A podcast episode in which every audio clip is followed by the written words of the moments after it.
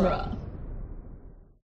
Hey guys, this is Scott. I'm just dropping a note here at the beginning of the episode to let you know that Nick uh, was having some technical difficulties that didn't show up while we were on the call, and then the uh, the actual recording of it. Well, you'll hear. Um, it's kind of warbly. I don't really know how to describe what's going on, but if you want to hear the episode, you'll you'll sort of just have to bear with us and bear with the weird sound uh, that's going on with his mic. Uh, we don't know what happened, and so it couldn't really be helped.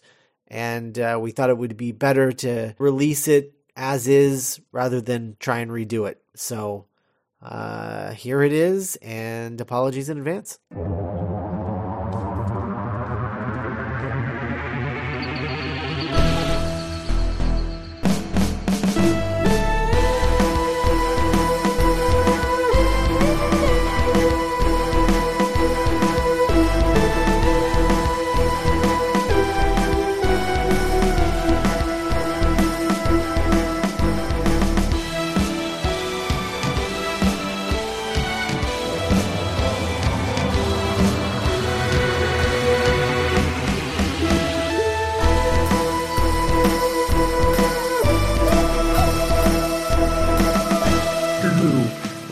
Way Round, the weekly podcast where we review, discuss, and recap every episode of Doctor Who, one doctor at a time. I'm Nick Jimenez, I'm Cassandra Fredrickson. And I'm Scott Corelli. and today on the show we'll be discussing Delta and the Bannermen, the seventh Doctor's third story in the show's 24th season, if I'm not mistaken. Yes, And you're right. Um, so when we last left the Seventh Doctor, it was uh, the greatest episode of the show I've ever seen, Paradise Tower. Uh huh. and you know what? I genuinely didn't think I could ever love anything as much as I love Paradise Towers, and I was wrong. Yeah, this is my favorite Seventh Doctor story. Um, I love Delta and the Bannermen so much.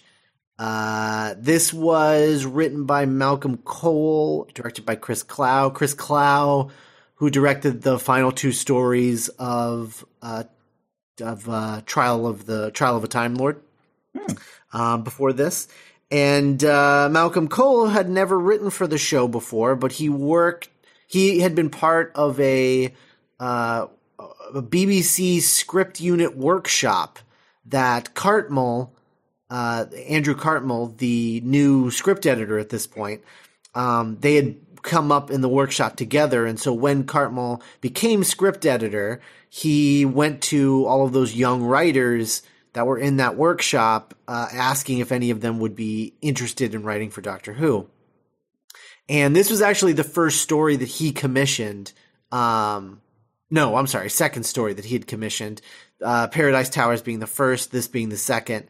And uh, Andrew Cartmel went to uh, Malcolm Kohll and basically told him to come up with a few bunch of ideas, and he did. He came up with a ton of them, and they presented them to Nathan Turner, and Nathan Turner was like, "All of these sound like stories we've already done before. Uh, can you do something set in South Wales because we've never done anything set in Wales before?" Which Oh, is uh, incredibly ironic. incredibly ironic today. Real monkey Uh, situation, I guess. Yeah. Uh, and so um, Malcolm Kohll, who often vacationed in uh, South Wales growing up, and his brother lives in Wales, uh, agreed to come up with a story that was set in Wales. And so he came up with the story that uh, that that we have. Um, and at first, he had called the story "Flight of the Chimeron." Uh, that's how he pitched the story, and that's what the outlines came in on and everything. And then when he wrote the first episode, it suddenly came in under the title Delta and the Bannermen, uh, which was a play on like early like 50s rock bands like um, you know, Martha and the Vandellas and Tommy James and the Shondells. Uh, but it was mo- mostly it so it was a joke on that, but it was also which was you know relevant to the story, but it's also uh, a very direct contemporary play on Echo and the Bunnymen. Oh, So it's instead of Echo, it's Delta, and instead of the Bunnymen, it's the Bannermen. that's why I like it so much. Yeah. So uh so that's what he you know he he decided that he wanted to do something that sounded like a six like a 50s 60s rock band um but also loved Echo and the Bunnymen and wanted to do a little a little ode to that and so that's how uh we got uh, Delta and the Bannermen as the as the title. That's why I think it'll make such a great band name. yeah, yeah, absolutely. Um, and then uh, the the fact that it's three episodes is because the season was meant to be uh, 14 episodes, season uh, uh, season 24, and with that in mind, um, they had already uh, before uh, before Cartmel came on board. Um, John Nathan Turner had already commissioned the first two stories, both of which were four parts. And so uh, instead of doing three two part stories or w- like know, one four part story and a two part story, um, the history of Doctor Who two part stories hadn't hasn't been very good uh, at this point. And so they decided to do two three part stories in- instead um, and that's uh, one being on completely on location, and the other one shot entirely in the studio. This is the one all on location. And uh, next time, uh, the next time that we talk about the Seventh Doctor, that is the uh, all in the studio episode, Dragonfire. Um, so uh, so yeah, so that was going on, and then on the other side of that, uh, something else that was going on was that uh, our companion, played by Bonnie Langford, Yes. uh, had decided that she wasn't super into Mel's depth as a character. Um, she didn't think that she was getting to do anything with the character. She was just sort of like running around being cheery and screaming. Uh, and they were like, yeah, have you seen Doctor Who before? Um, and, and she's like, she just was very dissatisfied with it and had decided to leave. So Nathan Turner and Cartmel got together and they were like, okay, so here's what we're going to do. We really like this character Ray in this story. Uh, we think she could be a companion. There's also a character named Ace in Dragonfire that we also think could be a future companion. So what we'll do is we're going to cast the hell out of both of them. And then we're going to shoot both of these stories so that it doesn't matter which one is the last story and whichever companion that we like the most he'll actually keep and become a full-time companion. and Um, and uh, uh, Ace was chosen. God. Um, so so Ace Ace. Yeah, but but uh, you you're only sad now because you don't know Ace. I know Once you meet Ace, better blow the goddamn doors off. Because- literally, Literally, she does. yeah, literally, Okay. Because, literally, she does. okay. Because I love Ray. Yeah. Well, um, she's good, but she's no Ace. Okay, Uh, that makes me yeah. excited because I really, really loved Ray. And I, I didn't even know she was supposed to be a companion. When you said that Ray was set up to be a companion, I'm like, oh, that's why I loved her so much, is because they were like, yeah. Mm-hmm. And that's why she didn't get the guy in the end, and that's why she spent so much time with the doctor by herself. yeah, no, I love. 'Cause It was basically an audition. But here's what happened too, She and this like is this if, is a like if Sandy and Rizzo combined. Yeah. Well, here here's the here's the here's the, the problem with with Ray as a as a as a possible companion. And we're so they it wrong. It's did Ray. they did this full uh they did this full casting Yes. and they cast um Lynn Gardner Mhm. uh, as Ray, and she started learning how to ride a, a moped because it was part of the contract. Is that she needed to learn how to drive a moped because she's going to have to do it a lot in the story. Um, well, uh, she injured herself and couldn't Oh, no. shoot, so they had to go with their second choice, which was Sara Griffiths, who is uh, playing Ray in this story. So right off the bat, Ray sort of had like everyone pretty much assumed Ray wasn't going to get it, which is why they didn't end up shooting the possible the the the written in in the script there was a write out in this story for Mel and they didn't end up shooting it because they knew by the time they were shooting the third episode that this wasn't going to be the Ray was not going to be the Oh, companion. that's so sad for that actress. Yeah. So instead, they gave her a they gave her a motorcycle. Um, and the actress who hurt herself actually plays a role in a, like a minor role in uh, Dragonfire. Um, so she's in Dragonfire. I don't want to get too ahead of myself, and I I don't want to seem ungrateful for everything that has been given to me already by this by this era of the show. But in the episode Dragonfire, are there dragons? Yes.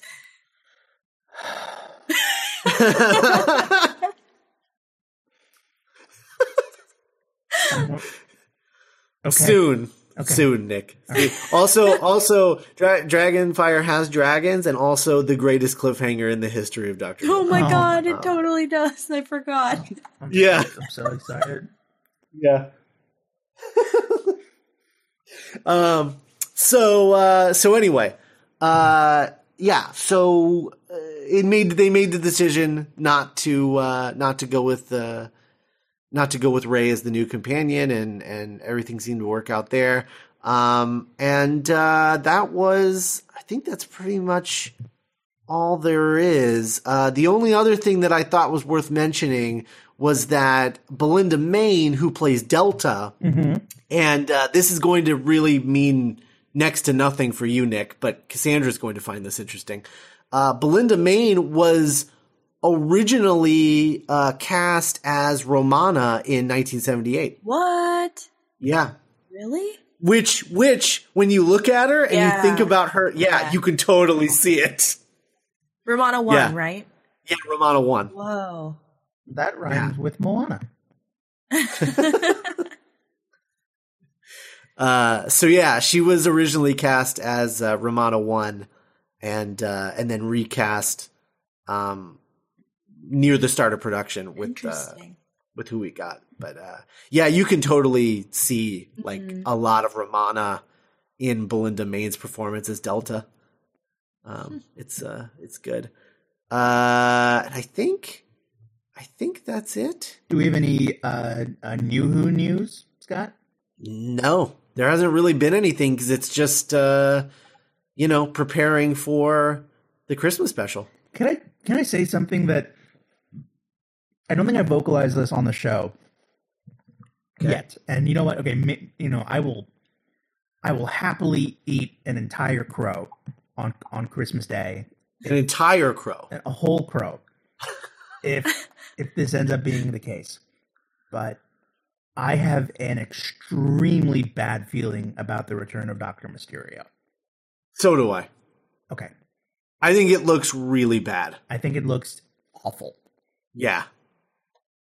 Ever since I saw the poster and just the first footage, like the you know the like, like that thirty seconds of like um Justin Chatwin in a like 1997 superhero outfit, like busting through like that window.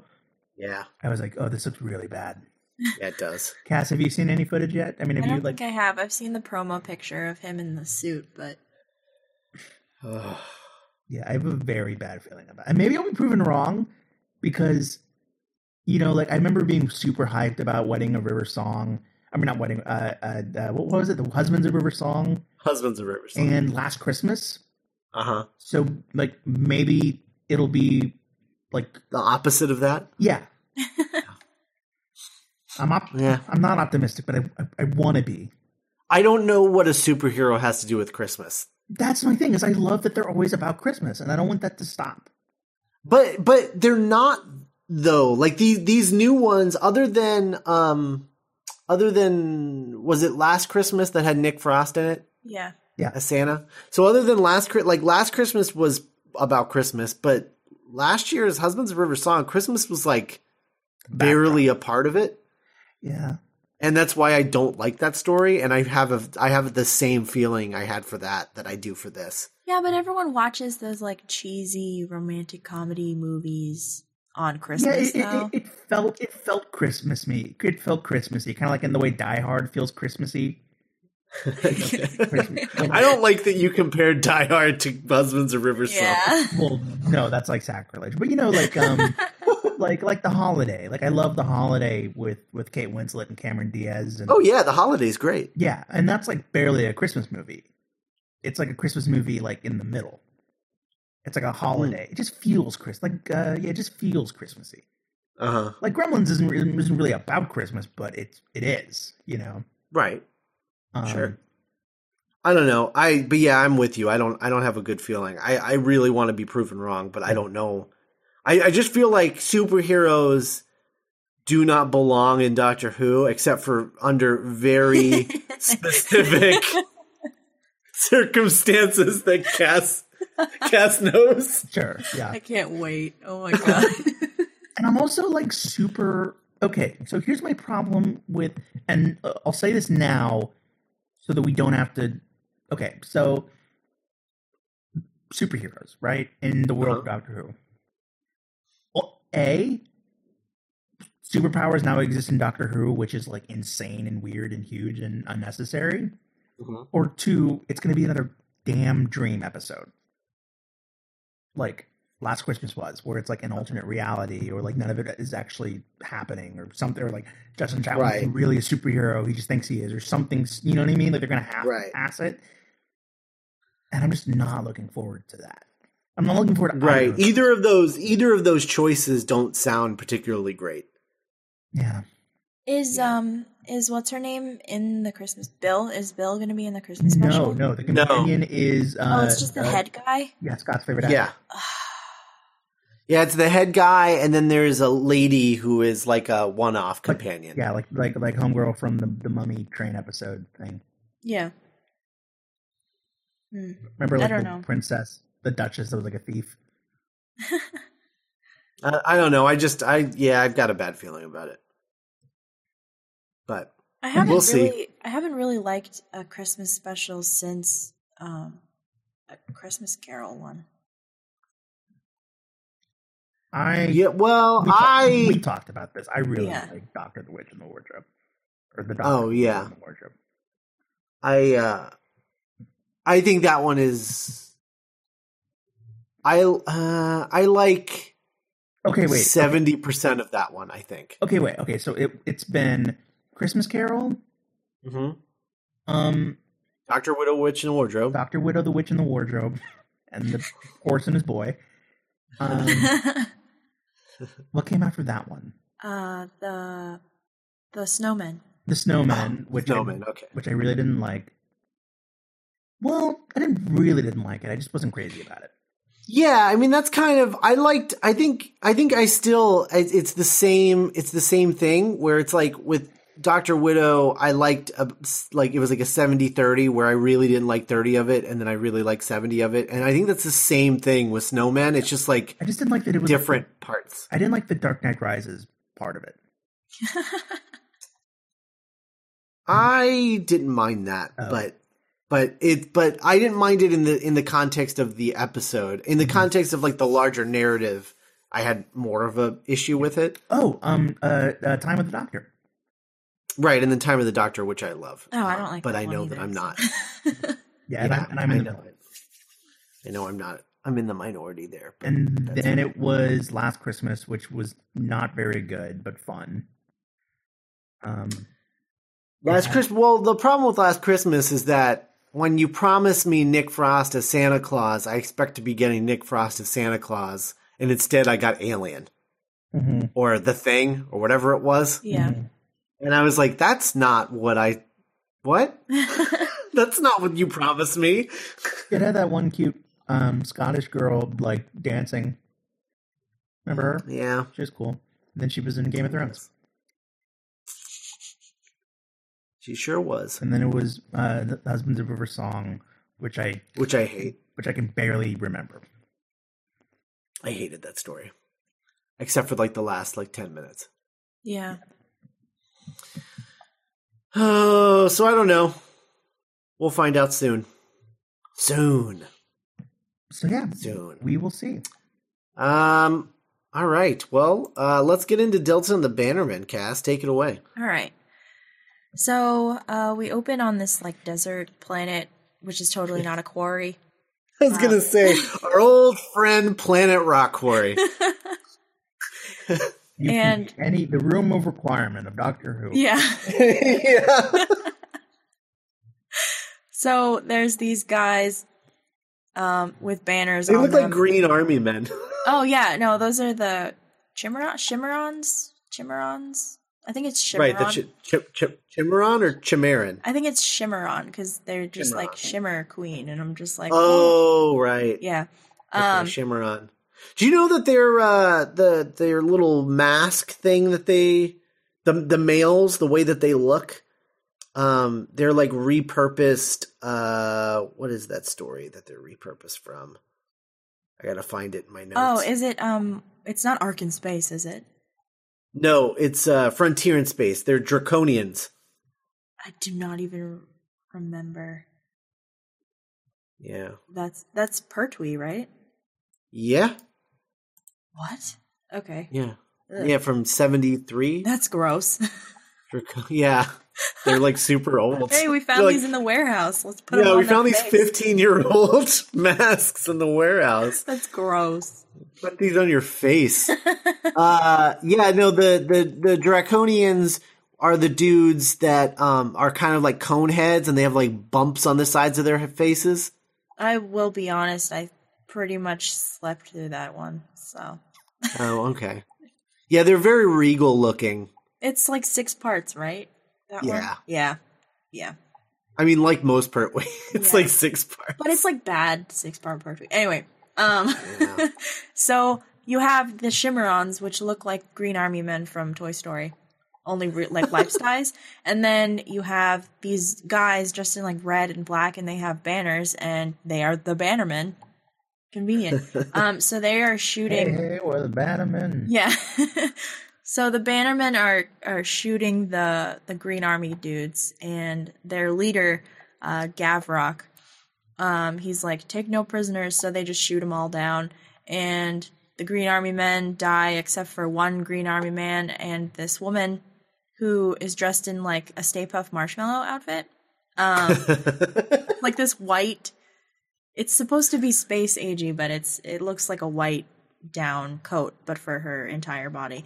And um, Sounds sexy. yeah, so they they run and they're like, we're gonna steal this spaceship, and it's a Bannerman ship. So they they um they run and they avoid being shot, um, only to run into Gavrok, who's waiting for them, and he shoots the last army man, and he's about to shoot the Stay Puft Marshmallow Queen when the army man is still alive, and he shoots like Gavrok in the back, and Gavrok falls out of the, the spaceship, and Delta makes a break for it, and she has this weird suitcase thing. Um, and the TARDIS. It's like a it's it's like a clear suitcase with a bu- like a wad of bubble wrap inside of it. yeah, it's got like that um that Easter basket hay in it. Yeah. right. Um, It's just like just throw some weird clear stuff in yeah. there. but you don't really tell what's in the her suitcase. So she Mm-hmm. takes off and goes into space. And meanwhile, the TARDIS lands uh, in front of a shipping container. I don't know where they're supposed to be. It's some like shady spaceport, which is really cool because I don't know, you don't really see shady. It's very like Star Wars so far. Mm-hmm. Yeah. story is.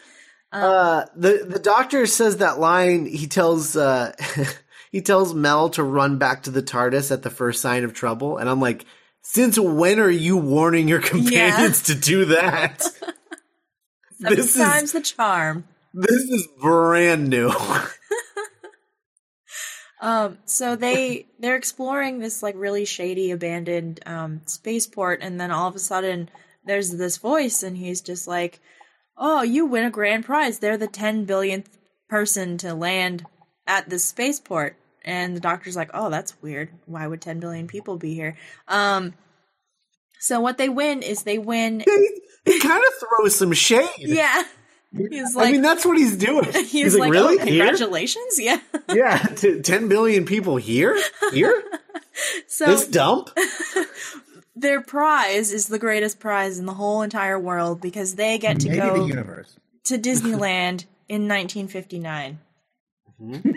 You On know, It's a, nos- they're, they're a nostalgia trip company. the rock and roll years. Cass. Mhm. I love this story so much. I feel like I feel like this guy, the guy that you're because you haven't described him yet, but he he he's like wearing kind of like a like a like a like a like a glittery describe it, please. purple outfit. yeah, but it's like it, yeah, it is, but it's also sort of like a circus leader kind of. Yeah, like a Yeah, ringmaster. Calling, calling this outfit purple is kind of like calling the Joker crazy. Yeah. and then and then the actor they got playing him, he looks like he could have been cast as Peter Pettigrew. Like he just he he looks like a rat that's turned in, back into a human. Yeah, he's a, he's Yeah. a deeply. You you feel bad because I'm sure he's like a decent normal person. Yeah, but he's very rodent looking. You know those people that just look untrustworthy. You're like, you're. I'm not gonna let you like watch my apartment. no. yeah, that's fair. So yeah, so Um. he's like, and and poor. Uh, this was the this was the episode where I I forgot her name. What's her name? Mel? Mel. I almost called her Langford, but that's her real last name. Um, Bonnie Langford. That would be amazing if her name was Langford. That's a great name for a companion. Especially her. Yeah. My name Come along, Langford. I'm seven and a half years old. Yeah. I love Mel. I think she's my favorite classic companion so far. Huh. I don't. She's just so nice, and she's never won anything before. And now she gets to go to Disneyland, and she's Well, I I agree that she's she's nice. She's probably the kindest. Like, I mean, she's like the she's the companion I think I would most trust my children with. You know? oh, I would. I would make my children sit down and watch Mel every afternoon at three. Right. Be like, watch Mel learn how to read, or like watch Right. Mel She- figure out right from wrong. Right. It's like you put on clown makeup and she's right out of Big Comfy Couch. Yeah. I mean, Oh It's- God. yeah. And and I, I like Mel fine, but like as a companion, she doesn't really do much. She doesn't add much to the proceedings. Remind me. Okay, so we've had. Um. We have uh, Bar- Barbara, Ian, and Susan. Okay, I like Barbara. Um, No, no, wait, no, have wait, no, I like Susan. Su- the granddaughter. Yeah, the granddaughter's pretty cool. um, Also, we have right right now we have Jamie, Steven, and what's her name? Cass. What? It's Jamie, Ben, and Polly. Oh, Ben and Polly. Right, not Steven. Steven, is. uh, Hartnell. Oh, okay. The- he's right before Ben, right? He's the Ian replacement. Okay. Right. None Okay. Those three really stick out in my mind right now. Okay. Ja- Jamie's the Jamie's the the, Scottish, one. Highlander. Yeah. Oh, okay. Yeah. Jamie's pretty cool. Yeah. And then third Doctor, we've got Uh, Liz. right Liz, which Yeah, I don't like Liz. you know, Liz Liz was really great in the last story that we watched, but that's like the only one that she's really great in. Um, What? No. yeah, there's only one more, Well, yeah, Inferno. Right? But she's not playing Liz. Yes, she is. Uh, not really. It's like a Mad Eye Moody situation. um, it, it's sort of. Uh, but but but yeah, I'm not saying anything wrong with the actress at all. The actress is great. Okay, It's just okay. that the only time that yeah, the only time Liz as a character is like a really good Doctor Who companion is in the story we just watched. That's true. Okay. Um, and then fourth Doctor, we've got Sarah Jane, which Amazing. come on, Yeah, I mean, Sarah Jane. It, it, it- it's like it's like who's your favorite person on SNL this week besides Kate McKinnon? Because come on, Yeah. right? yeah, totally. Um, and it's Sarah Jane and uh, Harry. Harry. Yeah. Um, and then Harry. Uh, pretty cool. yeah, and then sixth Doctor or uh, fifth Doctor, forgot about him. Fifth Doctor has a whole He's Have got a whole whole crew. Yeah. Yeah, he's got a squad. Um, Adric, Tegan, and uh, Nyssa. Oh, I love those nerds. Yeah, they're cool. Yeah, yeah. See, you're just like forgetting them. you're like, okay, maybe she's not my favorite. I just really like this story. I just, I you, oh, you know, you know what it is. I okay. Who's the who's the who's who's this who's the um the Six Doctors companion that we're on right now? Uh, Peri. Uh, Peri. Peri. I just feel so bad for Peri being stuck with the Sixth Doctor that I'm happy that Mel seems to be so like safe and taken care of Hmm. and appreciated. Hmm. Yeah. God, I, I can't I can't wait to get out of the TV adventures with the Sixth Doctor. Oh, 'Cause really? That's when he He excels. gets so good. Yeah. No, I'm not Oh. sure. I, I'm sure yeah. Um. because I would do, imagine Mel with the Sixth Doctor. That just makes me really sad. You will get to see that. For like It, two uh, it- stories. it, yeah, it features uh, it, it it it's Mel constantly telling the Sixth Doctor, Doctor that he should go on a diet and is trying to be her, his personal trainer all the time. Does this does the Sixth Doctor get fat? Yeah, Oh. between because they take a season off and he gains a bunch of weight. Why does he gain a bunch of weight? I don't know. He just did. I don't think. Well, they thought the show was canceled, so he didn't think it was going to come back. So he just pulls like a friggin' Mycroft and he's like, I shall expand. I guess. I don't know. I'm gonna Google Sixth Doctor fat. No, no, don't do that. My God, That's so mean. this I'm not saying, I'm not saying any. Sixth Doctor Trial of a Time Lord. It, like he's he he has gained like fifty pounds between. I don't think it's 50. I think it's like 20 or 30. It's a it's quite a bit. He's he is much chubbier. I don't know. Anyway, I'm, I'm sorry for interrupting, Kaz. anyway, point is that's that's what Mel constantly does with. Why does he have a beard? Uh, I don't think he ever has one in the actual show. Okay, I don't know what I'm. I don't know what I just. He found. gr- he did grow a beard during the dur- during the hiatus though when they thought they were canceled. Wait, so he just gained fifty pounds and grew a beard? yeah, and then sang in a, in the greatest song ever Oh my um, god. that you will that you will hear when the time is right. Okay, I'm look, looking forward to it. No. Yeah. I'm not. Oh yeah. oh oh dear God, yes. Why did you bring that back into my sphere of consciousness? I hate you so much. It's stuck in my head. Anyway, if, if it's any consolation, it's stuck in mine too. I hate you. I hate myself. Continue. So, they're going to Disneyland. They're going to Disneyland. Mel's never won anything in her life, which is really sad. So they're going to go to Disneyland, and not only are they going to Disneyland in the past, they are going on a spaceship that looks like a bus, and it's the greatest thing. It kind of looks like the opening to Mystery Science Theater 3000. It does a little bit. Yeah. Also, uh, there's that bit where the doctor is like, is like, who's going on this trip with us? And they say some alien species I can't remember, and Oh yeah. they're just like, uh. He's like, uh, how is that gonna be a thing? Because they're like big slug, crazy, goofy monsters. Like, why are you're gonna just walk around Disneyland? And he's like, no, we have a transformation arc. Cut to a bunch of people standing around an arc, clapping as a as a bug monster does a limbo through a transformation arc and comes out the other side as a human being. And that's what we call controlling the budget. Oh my god. Oh, it's incredible. It's so good. It's like I don't know. It's what I imagine like the flying purple people eater is minus the wings. And it Yeah. just has like a tentacle for a face and it's amazing. And it's just like dancing in and out of the transformation They're all arc. just happy for it. Go, go, go, go. Do it, do it. Well, because presumably they're all that species, and they've all already went through the transformation arch. yeah, the last guy is their uh their pilot, Right. the tour guide. and they are just having so much fun. they're so excited to be on vacation. well, yeah, they're these about to go to Disneyland. Yeah, Disneyland. 1959, the rock and roll years. Right.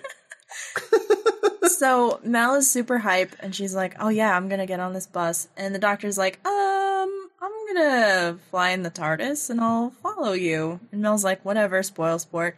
So at that moment, right before the bus is about to take off, um, like Delta is like flying through space and she receives like a threatening voicemail from Gavrok and she shoots the screen because she's like, "Whatever," and so she lands. Ga- Gav- Gavrok being the le- the leader of the Bannermen. Yeah, yeah. He sounds like a Beastie Boy. So I think you're saying Adrock. Adrock. I keep wanting to say Gavroche, like the little boy from Les Mis.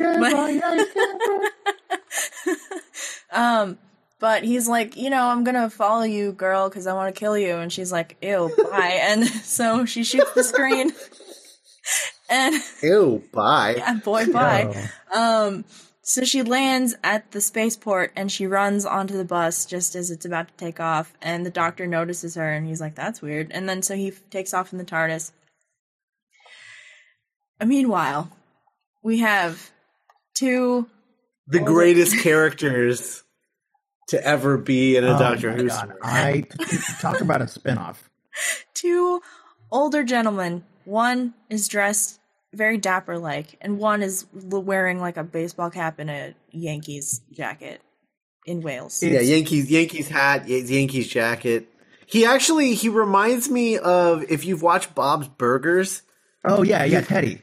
Yeah, he reminds me of Teddy. Yeah, because because and they're playing Americans because you know the BBC are just like yeah, just throw a you throw throw the Yankees ball cap on his head, and he's American because that's all Americans do. I know. I love their dialogue later. They talk about like patriotic duty and like all this other stuff. I'm like, oh Jesus. Oh yeah. Yeah. Okay, when when one of the Bannermen blows up their spy equipment, he goes, "Hey, that belonged to Uncle Sam. yeah. Yeah, Take me to your Uncle Sam." my God. So I ship these two. These two are in Wales, and they are attempting to track a satellite, and they are. I think they're supposed to be CIA operatives. Um, I don't know why they're going around the Welsh countryside. Uh, They're very bumbling for Yeah. CIA operatives. talking into you know non um like encrypted lines just picking up a phone in a police box i don't Also, can we talk about the use of a police box in a show where a police box is an iconic mode of transportation? i really like the sight gag though with the tardis taking off and then these two picking up the phone in the police box on Uh-huh. Earth. it's so funny 'Cause you're like, what? yeah because we know Like, the tardis has a phone like Right. Um, so they're they're supposed to be tracking a satellite that was just launched uh, over in Florida from Wa- Wales, and um, so that's what they're supposed to be doing. I don't know how they got this job. I don't know if they're qualified. That's what they're doing. I would. I mean, I would venture a guess to say that they're probably not qualified. It, it seems like it seems like they've been grandfathered into the CIA somehow and have been given a, a wild goose to chase. Oh, oh, like they're kind of like the Team Rocket of the CIA. yeah, Oh, or the or the Zim. See, Yeah. I, I I I love that theory, but I also love what I'm calling the American Ultra theory, which is oh, which is that these two are actually like so dangerous and so have such a high kill count and that that they've out that they're actually they've been like their minds have been erased and they just think that they're these two bumbling cartoon characters but if anyone ever like looks them in the eye and says like delta tango foxtrot they'll like turn back on oh my god, horrifying. what is it like Agent K and like Men in Black? Like yeah totally yeah they've been neuralyzed Oh, man. um I'm never. I'm not in. I'm. I still couldn't tell you what their mission was. They're supposed to track a satellite. I don't know why they're tracking the satellite. Okay. Oh yeah, yeah. Um, but said satellite in space, uh, the bus runs into the satellite, and uh, the bus starts hurtling towards space, and everyone's screaming. and um, the Doctor uses the TARDIS to kind of um, I don't know, like magnetize the bus. I don't I don't know what he does, but he he saves the bus um, in this like ray of TARDIS energy, and I, I really like that moment because I, I think that I honestly think that this was the story that Russell T Davies saw and was like, I want to write. yeah, I want to make Doctor Who one day. um, because there are so many elements in it that feel very Russell T.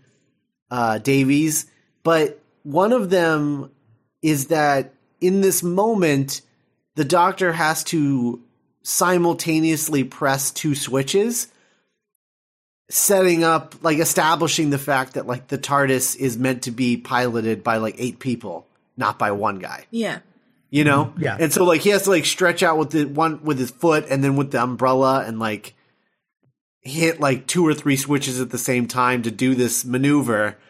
And it's just it's cool because you don't see a lot of that kind of thing in classic who right. um and so i just i really like that move i don't know I don't know. It's really impressive this first episode, especially too, because it there's so many different elements. The pace feels so fast, and I think it's the most modern day classic Who story in regards to pacing. yes Um, so it it's I don't know. This whole thing just reminds me of Russell T. Down to the like shimmying purple alien. Uh, um, so the bus crashes into the satellite. The doctor saves the day, and he gently places the bus, um, you know, on Earth. And our American friends are told that the satellite has gone haywire, and they're gonna it's gonna crash land on Earth, and they need to find it. And uh, that's very convenient because it's you know it's in Wales attached to this bus. So the bus, the people on the bus, um, the the aliens on the bus go round and round. Um, they learn that they are in Wales and they're not at Disneyland, and there's this like like RV camp. I don't it, I don't know what it is. Um, it's like a well it's a it's it, it it's a it's a it's a motel um Yeah, but it's like it's like summer camp almost. Like it's like a RV resort minus the RVs. Yeah, I mean it's it's a it's a whole thing. I think I think you you check it out at like the whole building, like it's like a group motel kind of deal, and then they have like group meals and everything. Yeah. Um, but it's a it's a vacation spot because like Wales is a vacation spot for um like England, S- Scotland, and Ireland. It's like it's like their Florida. Ugh. So Yeah, they because they have like beaches. They have like beaches and stuff. So Oh, that's true. yeah. All right. So that's what this is, I think. Okay. So they they land at this uh this swanky camp motel. And they're, I they're don't think it's swanky. I think it's garbage. it's but like Yeah, it makes it's supposed it to be like charming, like 50s charming. oh, okay, yeah. Um but yeah, it looks like a kinda reminds me of the resort complex. from the Lobster.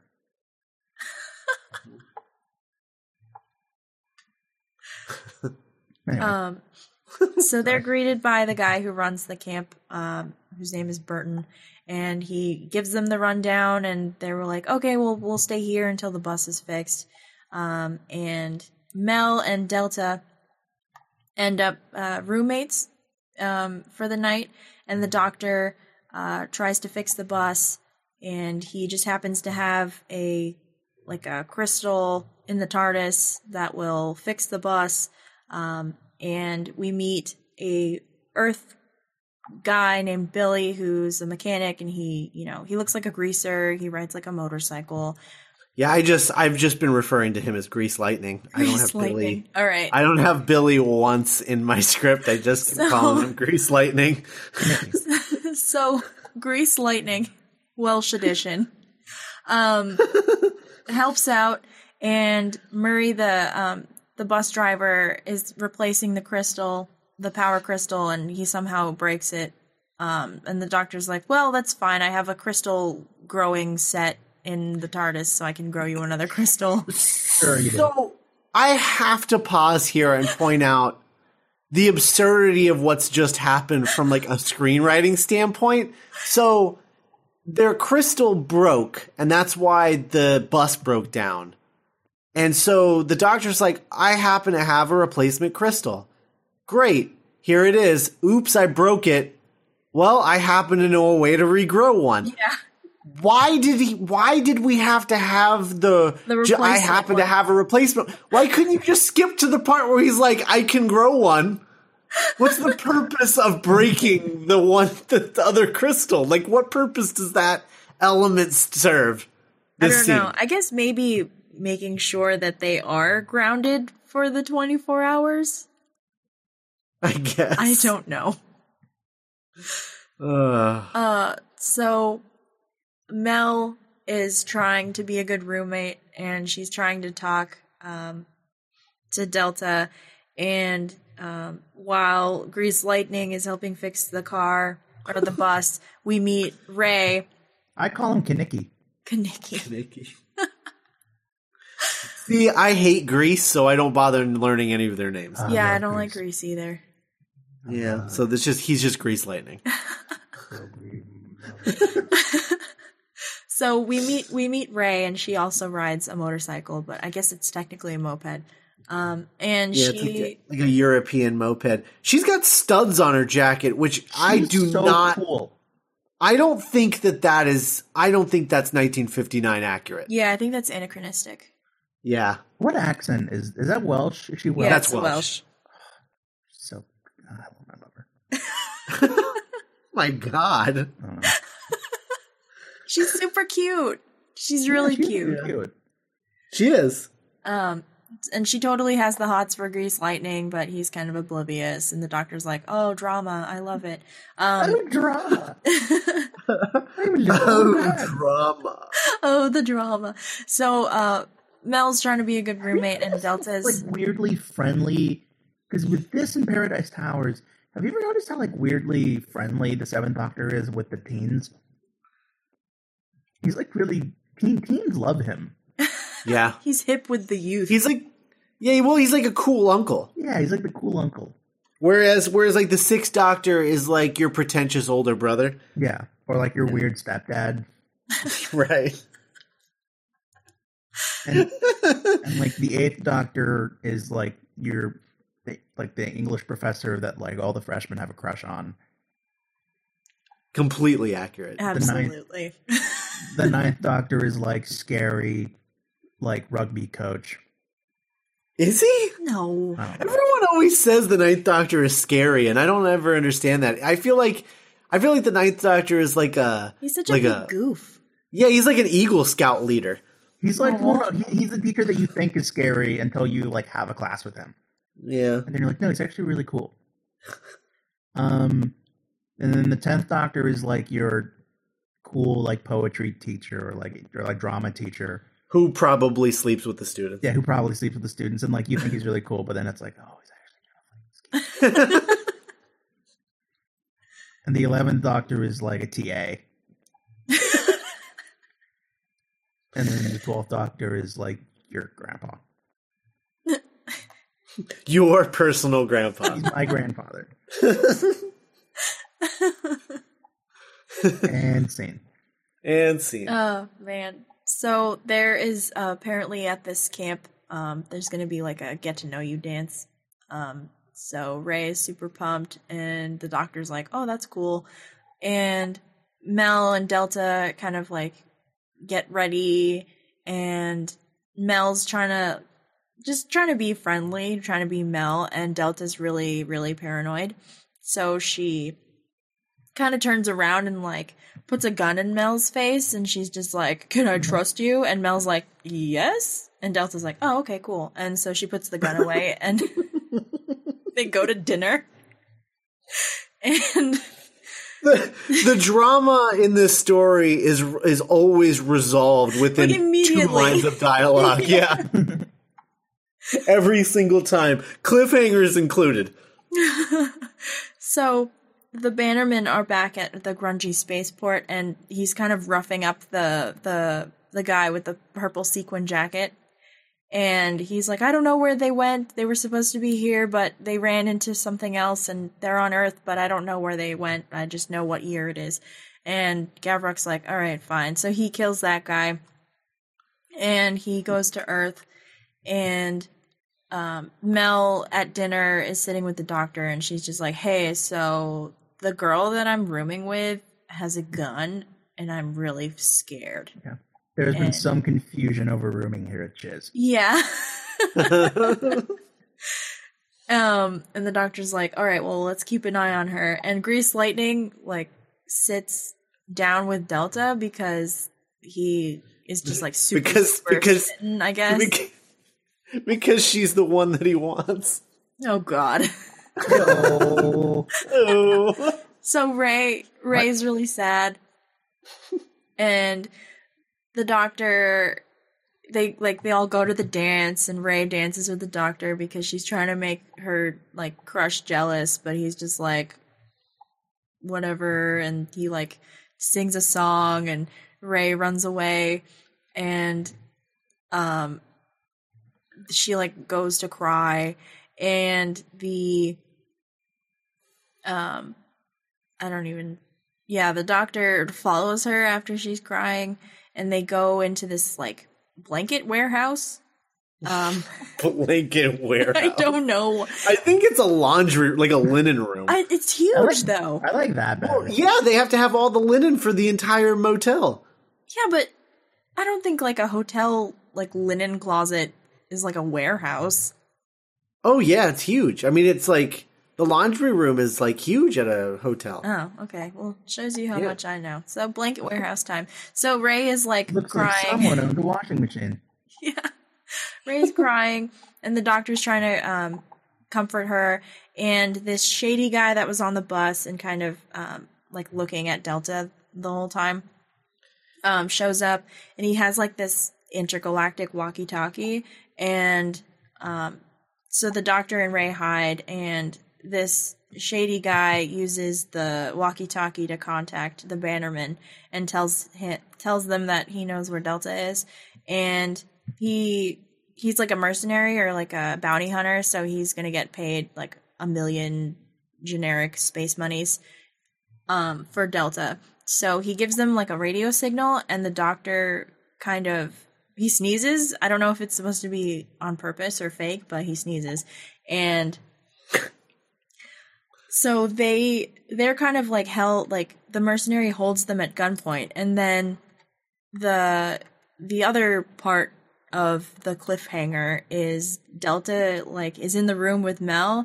And she's like Mel you're so nice and kind. I have something to tell you. And the whatever was in her suitcase starts breaking open and this green like It looks like a mandrake root. yeah, this Yeah. green slimy alien baby emerges from this dragon egg and Mel starts screaming and the doctor is about to get shot and that's how this episode ends. The dialogue specifically in the about to get shot is he sees the doctor and he's like, "Oh, you're that you're that intergalactic doctor guy that everyone's always talking about." And he's like, "Yeah." He's like, "Oh, I bet I could get some money for her for you." And he's like, "You probably could, but since you're only interested in money, why don't you let the girl go and just and just uh, kill me?" And he's like, "Well, that's because." Because I also enjoy. He's like, kill. What does he say? I don't just kill for money. It's also something that I enjoy, Yeah. and that's the cliffhanger. Yeah, and like I, I just picture like it's not just money. I also kill because I enjoy it, and then I cut to black and just horrified British children. yeah, I know. I know. Like the the cliffhanger is literally that he's he he is a serial killer who has learned how to m- do it and make money in the process. Like, well, do what you love, you know. do what you love. He's this guy is a this guy is like a what what is that called when you when you are uh you're like the perfect version of yourself. Yeah, idealized. Idealized. He is the perfect idealized version of himself. Oh my god.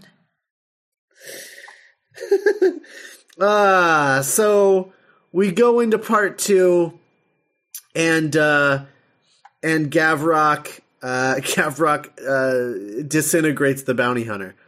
Um, Yes. I mean, just instantly, he's just like, Haha, he thinks we're gonna pay him disintegrate, and he just has a button that he pushes that disintegrates him.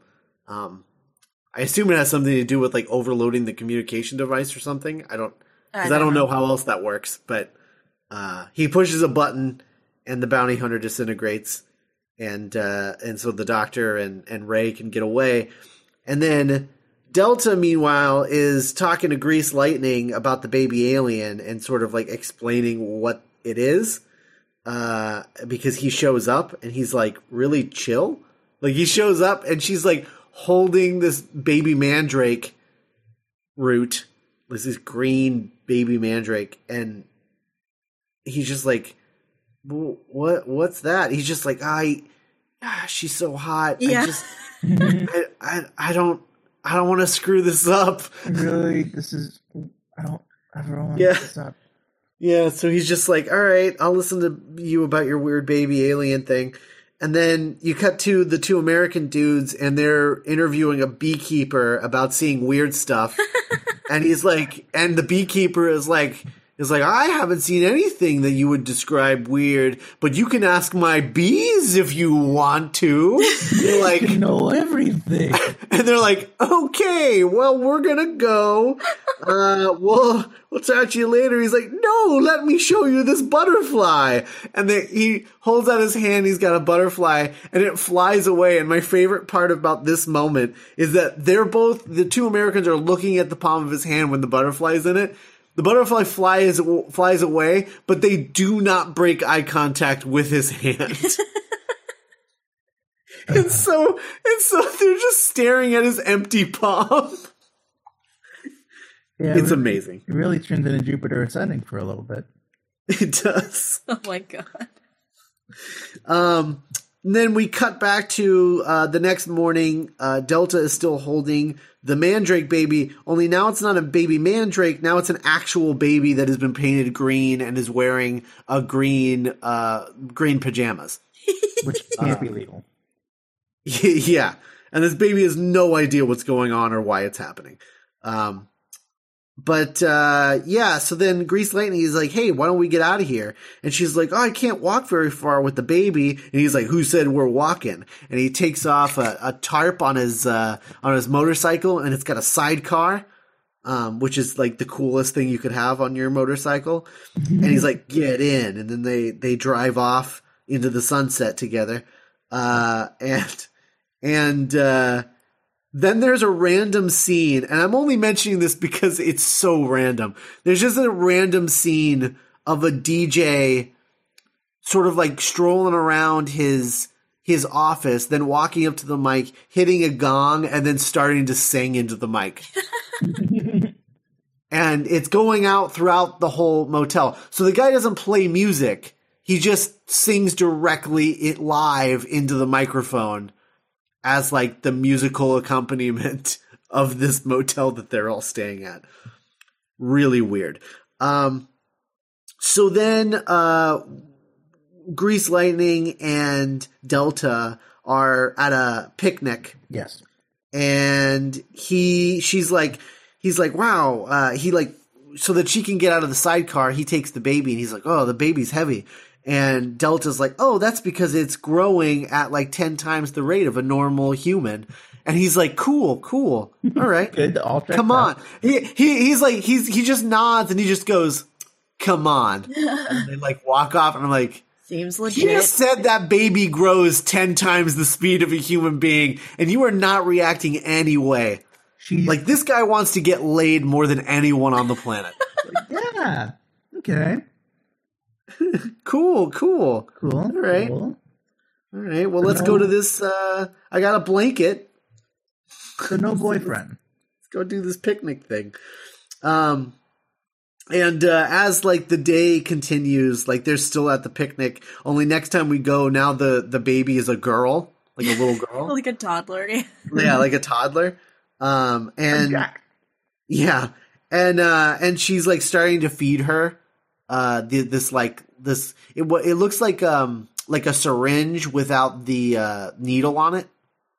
Um, and she's just sort of like eating out of this uh this thing, and it's really awkward because you can tell this kid is just like somebody's kid on the crew, and she just like just just just lick the stupid. Th- ah, this is It's green. God, this is terrible. Just just suck on this. Oh man, there's there's no good way of putting this. Like like it's just it's just this girl, this little toddler with this thing in her mouth, just like staring off into the distance, and like sucking this little green goop out of this syringe thing, and it's obvious that this kid is not an actor. Is all I'm saying.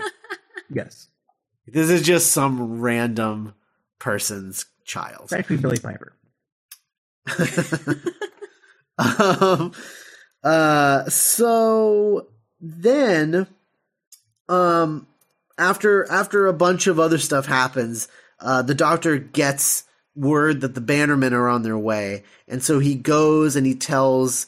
Uh, he tells the, the the pilot, and the pilot makes an announcement to everyone that the Bannermen are coming, and everyone panics. And they're like, "We got to get out of here." Um, so they're going to leave, but they can't leave without Delta. So uh, the Doctor and Ray leave to go try and find Delta and figure out where they are. Um, and uh, so they're like driving around on uh, Ray's little moped, trying to find, trying to find Delta and Grease Lightning. Yes. And uh, meanwhile, they all like the whole the whole uh, the whole bus load of tourists. They all show up at the bus and they're climbing on the bus. And Murray has the has the crystal, and uh, he's trying to grow it with. He has mind powers apparently, and he's so he's staring really intently at the crystal, trying to make it grow, but it's not really working. And they don't know if it's going to finish in time for them to get out of there before the Bannermen arrive. Um, and then there's this really adorable moment where the doctor and Ray come up to a gate and the doctor hops off and unlocks and opens the gate. And then, then Ray drives through and then he closes the gate and locks it behind and which I'm like, aren't you in a hurry? Like, Yeah, it's yeah. It's, it's adorable. Have we Uh, have we mentioned how incredible the score is for this episode? Mm. We haven't. It's like kind of like, uh, like 50s Oh Rock yeah, yeah, music, yeah. right? The needle, the, yeah, the needle drops are incredible. Um, but but also just like the weird techno electronic score is just so well, weird. but but it's like it's trying to be like a rockabilly score, oh isn't no, it? it was like Yeah, it's like beep blorp beep blorp beep blorp. Yeah, yeah. also, I watch these stories at 1.5 speed, um, why? so that I can get through them faster, and that score is absolutely incredible at 1.5 speed. Oh my god. it's it is. I mean, it, it, it makes every moment like a Benny Hill moment. It's amazing. And this is a very Um, Benny Hill like episode in general. Yeah. yeah, it is. It is. Uh, so, uh, Gavrok and the Bannerman land, and they show up and they walk up to the first two people that they find, which are the two American dudes, and they're like, "Where is this the the the Delta Queen? Like, where is Delta?" And they're like, "What?" And he's like, "Where is she? You know where she is." And like, we no, we don't. And I'm like, does Gavrok not know how planets work? Yeah, how how many people are on them, and how not everyone knows everyone. Gabriel's not very smart. No, he's not. And he this is this begins because this is the first time that we're seeing him off of a ship. And from this point forward, any time that we see him, he is pointing his gun at whoever's talking to him. Whether they're on his side or not. he is always pointing his gun at them. That's his move. Um, that's how he intimidates people because apparently he's not intimidating enough. No. Uh, so the crystal has grown, or at least it's funny because Mella's like, I don't know anything about crystalline structure, but that sure looks ripe to me. Thanks, Mel. Thanks. not the greatest. Thanks, Mel. Thank you for your opinion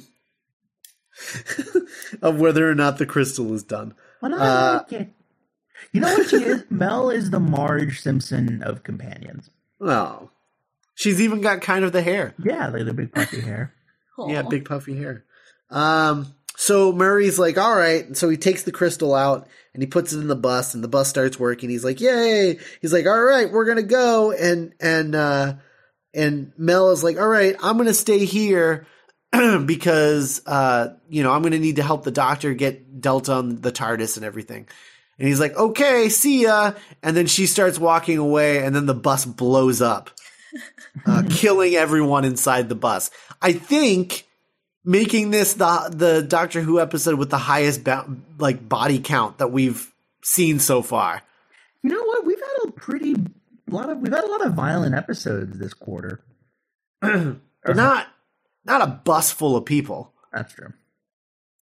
right? I mean, how many people are probably on that bus? You're talking two on each side, 20 rows, like 40 people? hmm Yeah. Yeah. So 40 people die. R.I.P. Um, Space Bus. Yeah. R.I.P. And uh they die, do you Gavrok think they turn back into their worm forms. No, I think they blew up. Oh, okay. Yeah, there's like Yeah. a like a black crater. When they go to heaven, do you think they go to heaven in their worm forms? I would I would think so. I would assume. I I think they went to heaven however that was their idealized form. Yeah, that's true. Um so maybe they finally went to Disneyland. Yeah, the real Disneyland. Oh, Yeah. uh so that's really the most tragic part of this is that they never got to go to Disneyland. Wow. Yeah, I know. out from Space Bus. it's dark.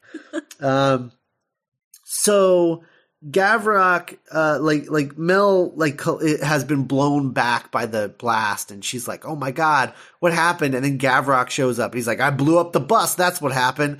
He- He's like, "Was Delta on the bus?" And she's like, "Uh, yes." Yeah. He's like, "Are you lying?" She's like, Yeah. no. Uh, and he's just like, okay, you seem trustworthy. And then immediately upon saying that, Delta comes around the corner in the sidecar and drives past. And he's like, you were lying to me. Uh, get her. And they all, they all chase after Delta. It's like immediately Delta shows up. Sneaky, sneaky, sneaky lady. I know. Uh, and so the doctor and Delta and uh, and then yeah, because I forgot I didn't put this in my notes. No. Um the doctor and uh, and Ray they meet up with Delta and uh, and uh, Grease Lightning, and then they're like, "Hey, we got to go because the Bannermen are coming." And so then they all leave, and now they drive past and they just go straight past. They're just like, "Let's go back to the thing. Let's keep going, everybody. let's keep going." Moving along. no stopping, no stopping. And then they show they end up uh, they stop in the middle of the road and they're just like, "What are we gonna do now?" And and Delta hears something with the antenna that are behind her ears, and uh, and these antenna. When I say antenna, they call them antennas, but they're like little blocks, little like clear like Legos, like behind her ears. Um, and and she's like, I hear some sort of high pitched frequency, and and someone else is like, Oh, I bet that's that beekeeper's bees, and so they just go to the beekeeper's place, and they're just like. They show up at the beekeeper's place, and he's like, "Oh, hello! I've been waiting for you." And they're like, "Okay, that's weird. Hey, can I borrow uh, like a white cloth and a broomstick?" And he's like, "Sure." And then then he's like, "Can I borrow your motorcycle, Grease Lightning?" And Grease Lightning is like, "Sure." Uh, but be careful with it. and the doctor says, I'll treat it as if it were the TARDIS. To which Grease Lightning is like, cool. He has no idea what the TARDIS is. Great. That sounds like something really important to you. It's amazing. I will guard this like it's the bleep blorp. Cool. um, and meanwhile, the rest of them all go in for tea. Uh, while the doctor rolls up on Gavrock eating like a hunk of raw meat. Yeah, it's like a pig or something. It's just a Yeah. straight pig. Yeah, yeah. It's just a big. It's just a like a, it's a piece of raw meat that's so big that he has to hold it with two hands. Yes. and it's like it's just a big like like round like leg of pig or something. Is it like is that what it is, or is it like hindquarters? Like I don't know, I but don't it's like know. There's it's just like a big yeah, it's just like a big piece of meat. The rump. Yeah, that is. Yeah, I think it's a rump. Um, and so he's just he's just gnawing on this big piece of meat as the doctor rolls up with a white flag uh, on a broomstick sticking out of the sidecar of this motorcycle. And as he's rolling up with the white flag, the universal sign for peace, he is immediately shot. Yes. And so he gets out of the motorcycle and he storms up to Gavrock, passing uh, Mel and the dude who uh, the dude who runs the uh, the motel uh, because they've been captured by Gavrock. And he's like, he's like, hey, I had a white flag up, and he's like, so he's like, white flag means peace. So well, you when you have the white flag, you can't just shoot somebody with a white flag. And he's like, I'm I'm Gavrok of the Bannerman. I'll do whatever I damn well please. and the doctor's like, Yeah, well, so do I, and I'm leaving. You know what? and he you walks know away. what? He's like, Come on, Mel and you other guy, and unties them, and and they walk away. And as they walk away, all of the Bannermen raise their guns, and the doctor's like, I may not have thought this through. Yeah, and then that's the that's the that's the cliffhanger. you you really get I don't know. I just really like that this is the straw that breaks the camel's back. Hey, wait a second. That's not right. Yeah. I had a, I had a white flag. I worked hard putting those two things together. I've killed men for less than what you've just done. so yeah, part Ugh. yeah. So, um, they it's getting comfortable. The Doctor Mel and Burton, uh, they get away on uh, Grease Lightning's motorbike. Um, the Doctor like almost rebellion, almost like bitterly uh, having the white flag flying from the motorbike. yeah. like, Well they well they get away they get away because for some reason Gavrock lets them go. yeah, it's it's it's it's it's it's a it's a super. It's a really underwhelming resolution to a clip. Well, it's my my favorite part though is that he tells the other bannermen not to fire by throwing up the the throwing up the universal symbol of raising his gun. Yeah. For fire. yeah. Oh, and somehow that means don't fire. which which in retrospect makes all of the times that he's pointed guns at people it, it really paints them in a different light. You know that episode of Rick and Morty where like they go into that world inside of Rick's car battery and like he's taught them all that the middle finger means like a, is a sign of peace. It's like that. Yeah. Yeah. Like they live in a weird bizarro world. Oh, it's so weird. So yeah, so so they escape. Meanwhile, um, the Bannermen are like guarding the two American spies, Team Rocket, and um, they uh, so they use this weird like Fifty Shades of Grey like like chain collar that connects them. I, I call it a ta- I call it a tandem collar. It's Yeah, like a tandem yoke. Like they're gonna hook up their oxen to a cart, but instead of oxen, it's these two old guys. yeah, Like and They have to sit in tandem. it's so Yeah, and the guys- uncomfortable. yeah, it, and then um, Imagine a tandem bike, but around your throat. yeah, it's weird. It's like, or yeah, or, or, or like Cass said, it's like how you connect two oxen, like as they like, like, Yeah. a cart. Oh my and god. like, boy, I sure wish I still knew how to kill people or whatever. Baba booyah. And uh, then Ray arrives on her like magical bike and frees them with an Allen key, and uh, then like they escape on her bike, and then the but one of the guards like like like manages to land a dart, um, as as on on Billy's bike as the doctor drives past it, um. So yeah. So meanwhile, they go back to the B man. and he's he, the B man and, and Billy or Grace Lightning have uh are are like in the car, and uh the B man says, "Oh, the doctor's like, do you have any honey?" And he's like, "I have ten thousand jars of honey." yeah. He's just like, do I have honey? Do I have He's honey? like, he's waited his entire life for someone to ask him that question. I've been, I've been breeding and masturbating these bees my whole life and containing thousands and thousands of jars of honey.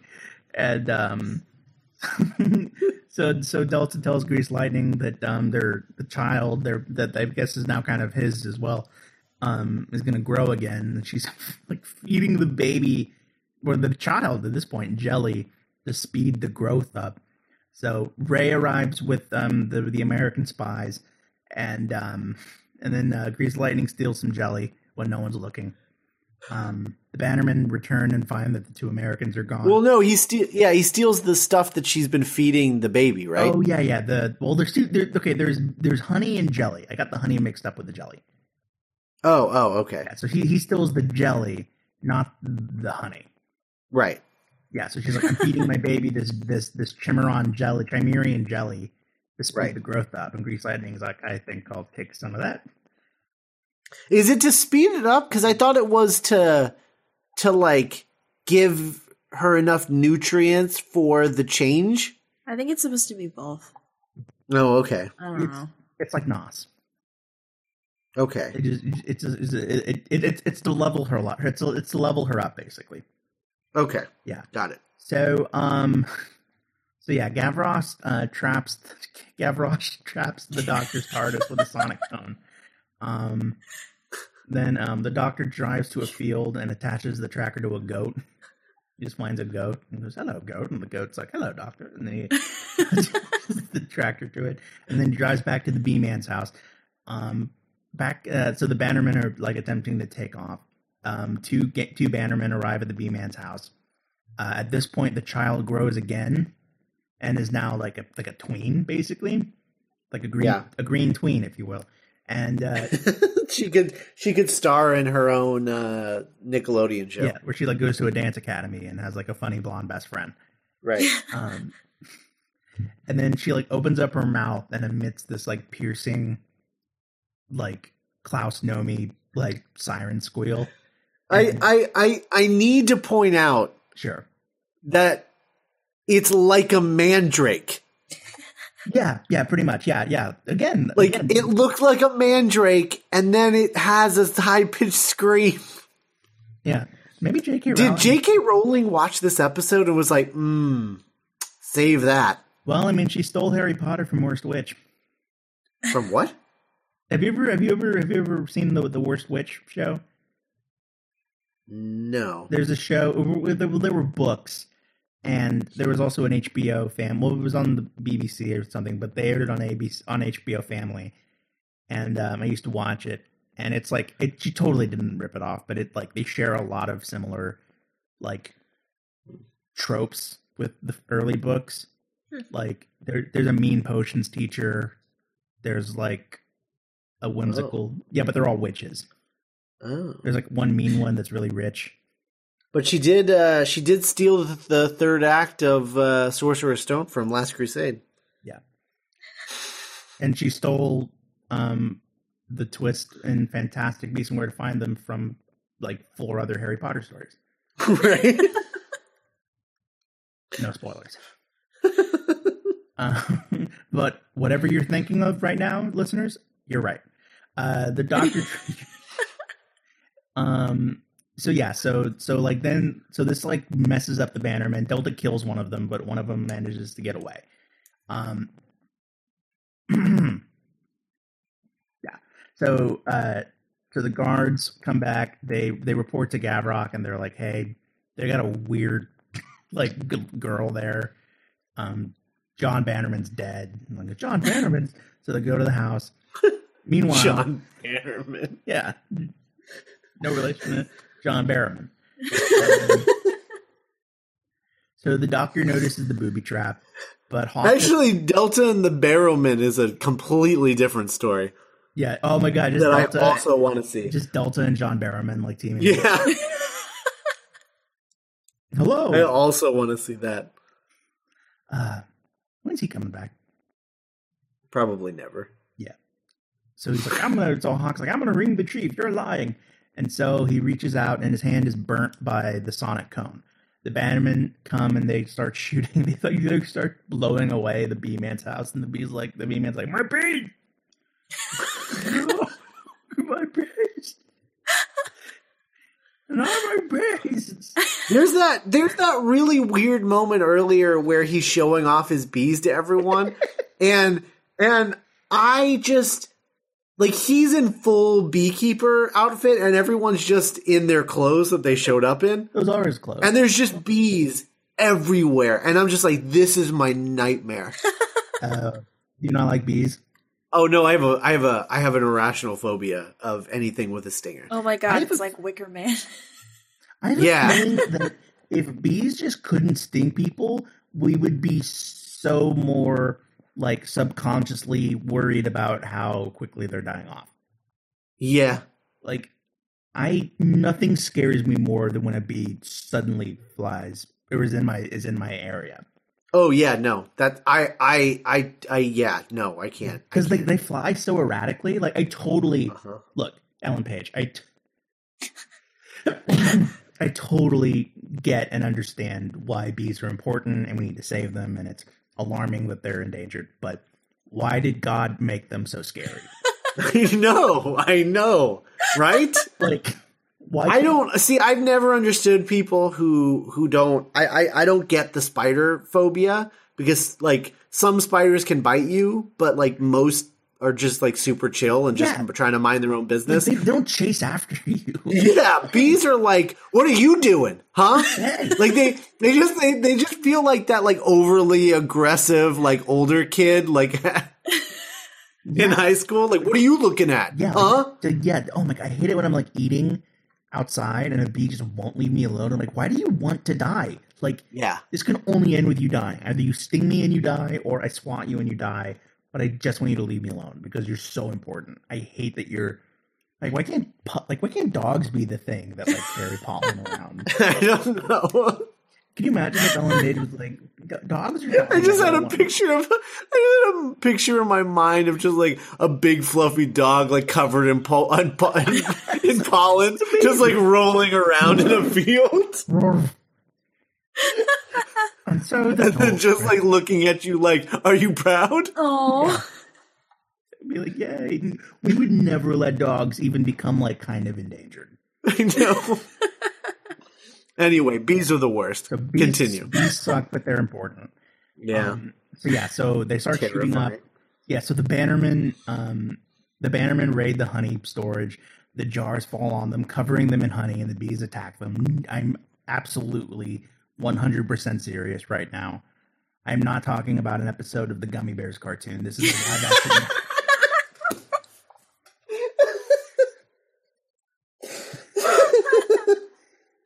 That was the perfect pull for that moment. it really does feel like an adventure in the Hundred Acre Woods, not a Doctor Who story. super super silly.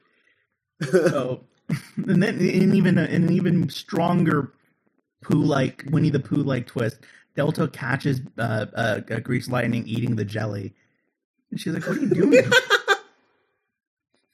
He's like, "Uh oh." He's like, "I need to, cause come with me. I'll become a Chimeron. I just, I just want to hook up with you so bad."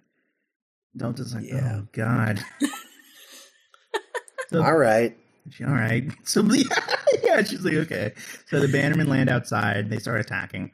Um, the Doctor and Grease Lightning install a speaker on the roof of the camp, and then the Doctor hands um, the Green Queen the microphone, and he goes, "Sing, sing for your goddamn life."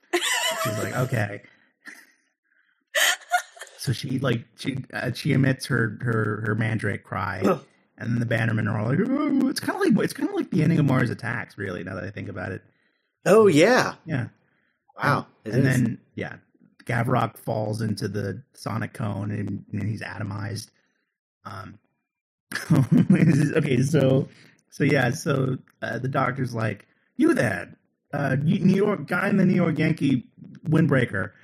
Um, you know, restrain the Bannerman, and he's like, "Oh, lucky for me, tying knots is my favorite." yeah. up and around. Like he takes so much pride in being able to to tie knots. It's great. Like like this is this is his hero moment in the episode. It's in, it's so good. That was the moment where I was like, "Oh my god, he's Teddy." Yeah. It's like, oh, I could tie, I could tie knots for you real good. Yeah. Um, Billy, so yeah, Grease Lightning has just fully become a Chimaron. He's like, It's well, literally reverse the end of Grease. yeah. Oh my like the god. greaser become yeah. it's the reverse of Grease.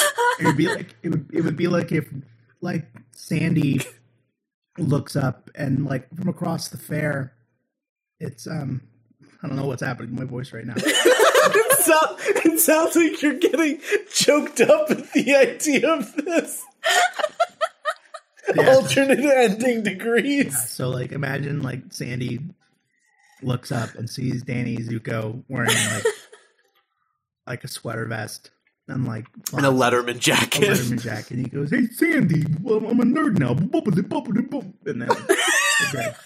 And then they sing. yeah, they sing "We'll Be Together" like "Wama Lama Ding Dong, Chichamba Ching Chabop." yeah. Gre- Grease Lightning literally, he's like packing up and he's wearing the down comforter uh, jumpsuit that Yeah.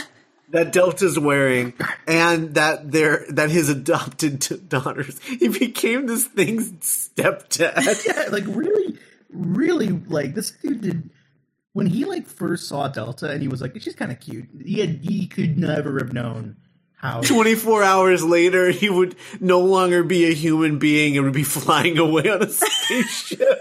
and have a daughter and a wife, like a seven to ten year old. Twenty four hours. I mean, you want to talk about an arc? I know. Oh my god. So the doctor's uh. like, "Why are you doing this?" And uh, he's like, "Well, you know, the Trimerons are endangered, and like, if there's not a male, they won't survive." And the doctor has this really weird line where he's like, "Yeah, but sometimes species can crossbreed, and they come out looking really ugly." and Billy's like, "That's not why I'm doing this." anyway. It was just I don't know when when when, when Sylvester McCoy said that I was like it's not a very doctor thing to say. Um, so Yeah, that was super weird. yeah. So the Chimeron It was like it was like some some weird commentary on like race relations Yeah, or something. Sometimes, The inter- interracial relationships. yeah, it's like, really well, if a. Korean person and a Persian person breathe, it could be disastrous. Like it's just like really weird. Um, Yeah. So the Chimerons leaving their ship uh, with the Bannerman on board. Um, and then, um, so yeah, yeah, Gabrock's like absorbed too much energy from the sonic cone, and now he's out of power. Mhm. So Ray Ray is really sad, but has Oh, been yeah, given Ray. the bike Yeah, as yeah, a like, "Hey." consolation prize. here, kid, take take good care of it. Yeah, it's literally it's like that moment in uh, the Star Trek reboot where Kirk gives that random guy his bike. Oh yeah, I always want him to come back. Yeah, I know Like he hits, he runs. because he's because it's the guy. It's just the guy from the guild, isn't it? oh, is it? Yeah, I think so. Right? Which one? Zab- Zabu? No, the the the old guy, the the old guy who's like a cheapskate. Oh, okay. Oh, the one that's like in charge at first. Yeah. Sorry, I've only seen the first season of the Guild. Oh, yeah. I'm pretty sure that's the guy that Kirk gives the keys to. Oh really? Yeah. That'd be cool. If, like at the end of the third movie, like he ran over Idris Elba. I've been looking for you for ten years. Thanks for the car. And he's like, "Wow, wow. wow, Spack, look." uh, so yeah, so he's like, "Burton, thanks for helping me." Uh, the the bee man's like, "I'm giving you my favorite jar of honey." Oh my god, I just realized. Okay, so you know how Grease is the worst movie ever because it has it has it has the dumbest ending where the the the, the they get in the car and the car like flies, Flies away. away, yeah. and you're like, "Wait, what?" Yeah. This literally ends like Grease where the car flies away. Yeah, like the only thing that's missing is like Mel turning around and waving goodbye to the audience. Right. Yeah, because they they get on the yeah like uh, Danny and Sandy get on their get on get in their car and it flies away. There's a theory that uh, that ending is because they uh, they actually die in a car accident. What? Yeah. Yeah, that they're flying to heaven. Yeah, I've heard that. Danny Huh. wouldn't go to heaven. So uh, yeah, so the bee man gives him some special honey from 1928, and the doctor's like, "I am for sure never going to even open this. I don't know what you do to these or where they come from, really, but thank you for the sentiment." Um, It's also red. it's also yeah, it's like what kind of honey is The that? the honey from 1928 has turned into ketchup apparently.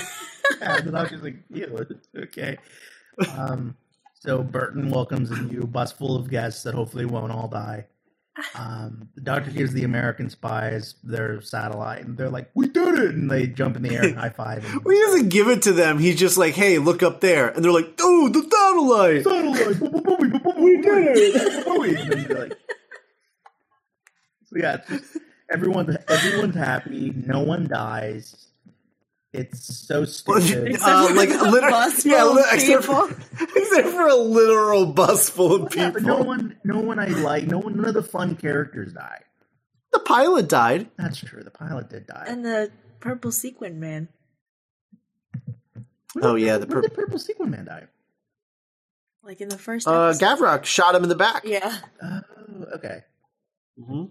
okay. Well, never mind. Um, I'm glad the spies don't die, and I'm glad, and I'm glad Ray doesn't die. And I want to write a fanfic where the Doctor meets Ray again. This story is magical. It's so much. Look, I, I was thinking about this today as I was watching this. I don't think anyone. I think the beauty of Doctor Who is that it doesn't have to be anything. Like, there's nothing that Doctor Who should be. You know, it's not like Star Trek where it's like this feels wrong. You know, like I think the beauty of the show is that it can be so many things. Like, it can be important. It can be smart. It can be silly but my fa- my so I won't say what Doctor Who should be, but my favorite thing that Doctor Who can be is really goofy and silly and fun and Mhm. sweet. Yeah, I think that's my favorite kind of Doctor Who. Yeah. Ugh, so good. I love this story. I know there there's there's like three stories that typically people point at as and say they're those those are the best of the seventh Doctor, but this is my favorite. I love this. I love this so much. Like the Those only, other three stories are really good though. Yeah. like but the only thing that could have made this better is if at the end when the next bus shows up and like the guy opens and like Burton opens the door if like Pax came out. Mhm. really isn't is uh is Dragonfire the last cuz Dragonfire is really fun but like it's one that a lot of people are like roll their eyes at but is that the last one of the 7th doctor era that people have a distaste for generally Um. Is happiness patrol i can't remember Oh, happiness Episode called Wow. Happiness Patrol. yeah Happiness Patrol. I think. Oh, there's also um like Greatest Show in the Galaxy too, the one with the weird. sex Oh scene. right, but that's that's incredible. Nick Nick is Nick is going to have a stroke. Oh, I can't wait. Oh my god. Happiness Patrol is really silly. Okay. Um, but a lot of people. I mean, I like Happiness Patrol. Okay, cool. Cuz there's cuz there's uh what what is the what is that one episode is Battle Battlefront Battle Oh my god, that's my favorite McCoy story. It's so good. I love. I think it's. It's probably my second favorite. Battlefield, Yeah. right. I think it's that that's my second favorite is Battlefield. This is my Battlefield second so favorite good. one, so we switched. So there you go. Um but uh yeah, I mean really the rest of the McCoy, like there is so much to love cuz if if nothing else Ace is amazing. I can't wait to meet Ace. Yeah, next episode. You're going to love her. You're gonna, best. you're going to have like instant hearts in your eyes. Oh, good. Because Ray is honestly up there with like Craig and Pax as like my favorite one-off characters. Yeah. Although I know Craig isn't a one-off, but he's like a two-off. Seventh the Seventh Doctor era is really good about having great characters that you meet and then never see again. hmm I think McCoy's. I think just the way McCoy plays the Doctor is he just really, and maybe this is a combination of him and the writing, but he just he brings out the best in people, Mm-hmm. which is something that I, I love about the Doctor is that he has the ability to like very kind of effortlessly inspire and and and like unite different kinds of people. Yeah. like especially like 10 you know like 10 was always really good at like making people like like Ken could totally be like a lifestyle coach right. like you can Well, he often was. He would tell people to always bring a banana to a party. yeah always bring a banana to a party That's a that's a that's a that's lifestyle coaching, right? yeah those were his, those were actually his dying words before he regenerated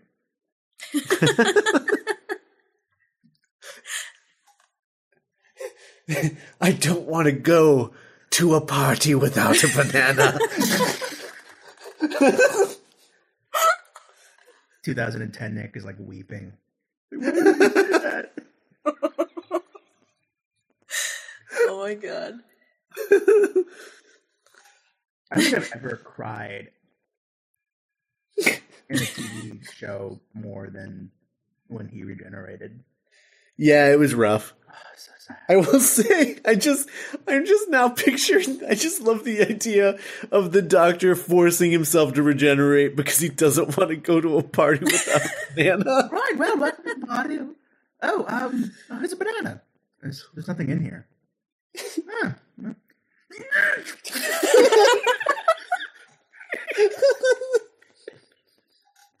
It's, I like the absurdity of it because it's like, what the hell does that do? It doesn't accomplish anything.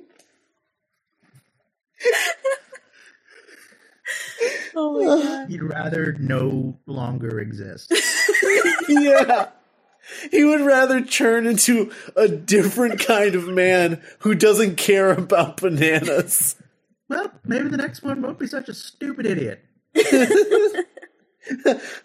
Whoop, got that wrong. Then he became 11. Yeah. Whoops. Whoops. Um, yeah. So anyway, So what's next? next is uh Eighth Doctor. Ooh, Uh, audio adventure. yeah, another audio adventure. Um, this is the Sword of Orion. Oh, does this one also have that um that weird like aviatrix that I really Yeah. liked? Aviatrix. What was her name? Yeah, Charlie. Charlie. Yep. Sword of Orion with Char- the continuing adventures of uh, with the Eighth Doctor and Charlie.